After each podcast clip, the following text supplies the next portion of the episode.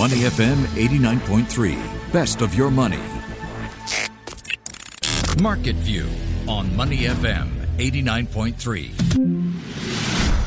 Stocks did an abrupt about face overnight. Share prices were down sharply early in the trading session amid concerns that new waves of COVID 19 infections could derail the economic recovery. But then the U.S. Federal Reserve announced the launch of a new program that should make it easier for companies to borrow money, and share prices rose as a result. Tech stocks were the biggest gainers. The Nasdaq climbed nearly one and a half percent. The Dow and S&P 500 finished higher as well. Here in Asia, trading is off to a strong start. Seoul and Tokyo are both trading up around three percent. Joining me now for all the market action discussion is Ryan Huang. Good morning, Ryan. So it looks like Father's Day is going to be a bigger celebration than uh, initially thought, hey? Yeah, so this is going to be This good Sunday. news. Uh, you will get the chance to dine in at some restaurants. Of course, there will still be some safe distancing measures in place, but overall, it's going to be a welcome well, um, news for a lot of families. Yeah, for sure. The new number, group of five. All right, Ryan, let's get to the Fed and the markets. Uh, we're going to go there in just a bit, but I wanted to start today with a big story on the local scene. Phase two of Singapore's reopening, of course, going to start sooner than expected from this Friday. Retail stores can reopen. We're going to be able to dine out again. Uh, healthcare providers can begin performing medical screenings and offering aesthetic services once again. There are a couple of questions I want to discuss with you about this phase. Uh, three days is not a lot of time, and there are a number of things we know that stores need to do prior to reopening. So it's not as simple as hitting the restart button on the economy and then unlocking doors. Do you think shopping malls and retailers are going to be ready? Yeah, so that's going to be a big question when Friday comes, right? So if you think about it, you need to get your staff back into the rotation, the rosters, and you also need to have the furniture in place to make sure you have the um, safe distance measures in place and how you are going to enforce and make sure you know there's no crowds at any point of the um, location. And also worth noting, Father's Day coming up, so retail stores will be reopening. So if you're looking for a last minute present, you can maybe get one uh, come Friday. So that's going to be good news as well. Um, but otherwise, I think a lot of people have been thinking about that new normal. A lot of businesses have been trying to adjust to what might be phase two. But this does accelerate those plans. But I think more or less you have people you know, looking out for that potential turnaround point uh, sometime at the end of the month. But but good news, you now have the opportunity to reopen come the end of the week. Now, the reopening should be good news for the economy because this comes at a time when unemployment is running even worse than expected. The latest government figures show that total employment shrank by, what, 25,000 jobs in the first quarter of this year. That, unfortunately, is a record drop, worse than even the 2003 SARS outbreak. So, what are analysts saying, Ryan, to you about phase two reopening? Are they anticipating this is going to give the Singapore economy the shot in the arm that it needs? Yeah, so it's going to be a tough one because you have a lot of factors um, playing out. So, like you mentioned, this is the highest in nearly 10 years. Unemployment rate of 2.4%. And this is for the first quarter of 2020. What they're looking out for in the coming quarters is actually for things to get worse.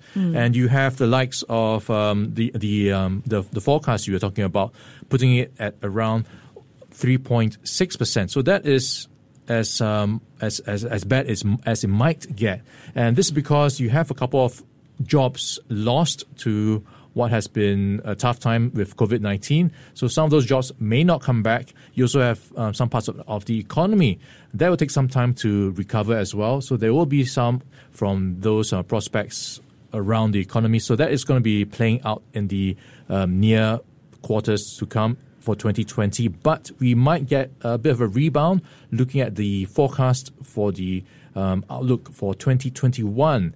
The private sector economists are seeing a 4.8% rebound next year uh, after contracting this year by 5.8%. So that will be good news. And then if you look at what's going to be happening when um, the stores reopen, there might be some revenge spending.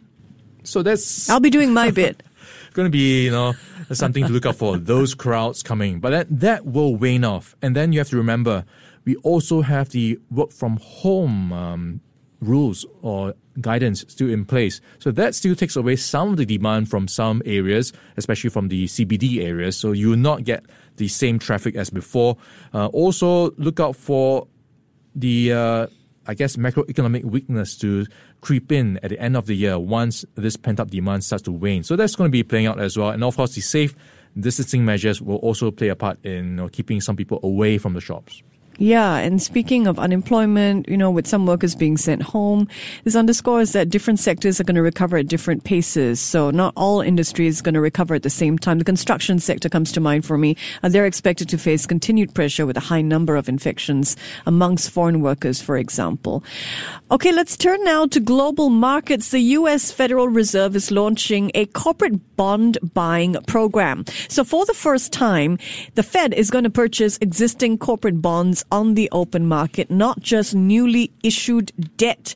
Now, help us understand, Ryan, why these bond purchases by the Fed are being cheered by investors, seen as good news for stocks. Yeah, three months ago, you might remember the Fed announcing its plans to go into corporate credit buying. And this involves ETFs, mm. exchange traded funds. And these funds will cover uh, high quality bonds as well as junk bonds, but these are ETFs. Now it's gone a bit further to clarify uh, its intentions that it wants to go into uh, specific individual corporate bonds. So this is going to be good news.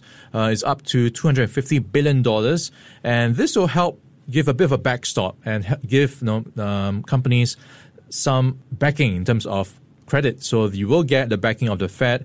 They will be able to get some of that money to do what they need in terms of business expansion. So that's good news for the fundamentals of the economy. And then you have the Fed buying bonds that brings down the yield of these bonds and fixed income yields going down. It's going to be good news for stocks. When investors are looking at where to put their money, they will be looking at maybe stocks which are more attractive. So that is going to be a, bit of a boost for stocks. Uh, so that is why we are seeing um, the Wall Street numbers turn around overnight. So the Dow at one stage was mm. down by nearly 700 points and then it made a huge reversal and it closed in the green by 150 points. And looking across Asia, you have markets really rallying so far. It's up by over 3% for Japan, Australia, and Korea. And if you look at the futures for the US markets, we are looking out for the Dow to open higher tonight by 200 points. So that is the mood right now, a risk on mood really pervading through the markets. Now, I'm going to play devil's advocate with you right now. Uh, I read a note by Stephen Innes, great quote. He said,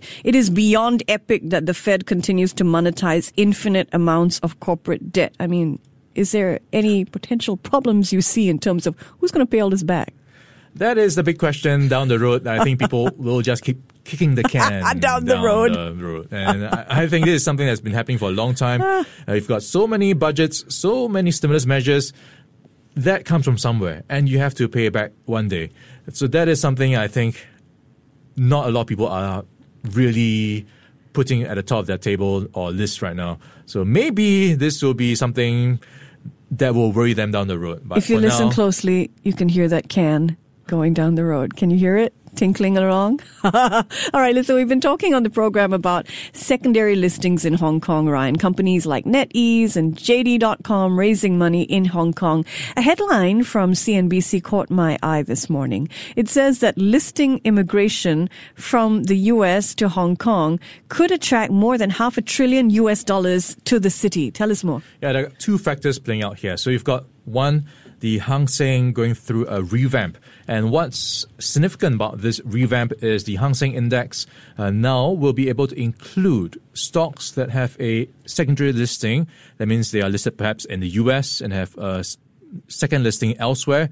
And previously, these would not be included. But now, with this uh, new rule, you might see some stocks flocking into Hong Kong for listing. And then you might also see this uh, being compounded with the fact that there is this ongoing spat between the US and China, with the US, you know, putting more scrutiny on Chinese companies listing in the US. So you might see some of that flow going into Hong Kong. And how big is this flow? You've got Jefferies estimating this to be $557 billion worth. And they've outlined a few potential names. At the top of the list, you've got Alibaba, Xiaomi, and food delivery giant Meituan. So these are some of the companies they think might benefit from this inclusion into the Hang Seng Index. Uh, but of course, uh, we'll see if this happens uh, in terms of the investor interest. And dual class shares, those with dual class shares will also be able to take part in this benchmark index revamp. So that's something to look out for. Major change ahead for the 50 year old Hang Seng Index. I'm speaking with Ryan Huang this morning. This is Market View. I'm Michelle Martin. Let's turn back to markets right now. How are Singapore shares reacting to news that more businesses can reopen from this Friday, Ryan? Yeah, that's going to be um, big news for local investors. Uh, SGX, or rather STI, has been on a three day losing streak. Yesterday it was down by 2.6%. And so far, it's more than caught up. It's up by 2.7%, uh, recovering from yesterday's losses at 2,685. What will be worth noting are the REITs because you have retail businesses back online. So looking at some of the top REITs making headway in terms of progress, you've got Mapletree Logistics Trust up by 3.2%. CapitaMall Trust up by 4.9% and CapitaCommercial Trust up by 5.2%. So those are some of the top movers we are looking at, including the local three banks led by OCBC up by 3.8%. Should I stay or should I go? That's what we're talking about next in Influence. But first, thank you very much to Ryan Huang there in Market View. Before acting on the information on Money FM, please consider if it's suitable for your own investment objectives, financial situation, and risk tolerance. To listen to more great interviews, download our podcasts at moneyfm893.sg or download the SPH radio app available on Google Play or the App Store.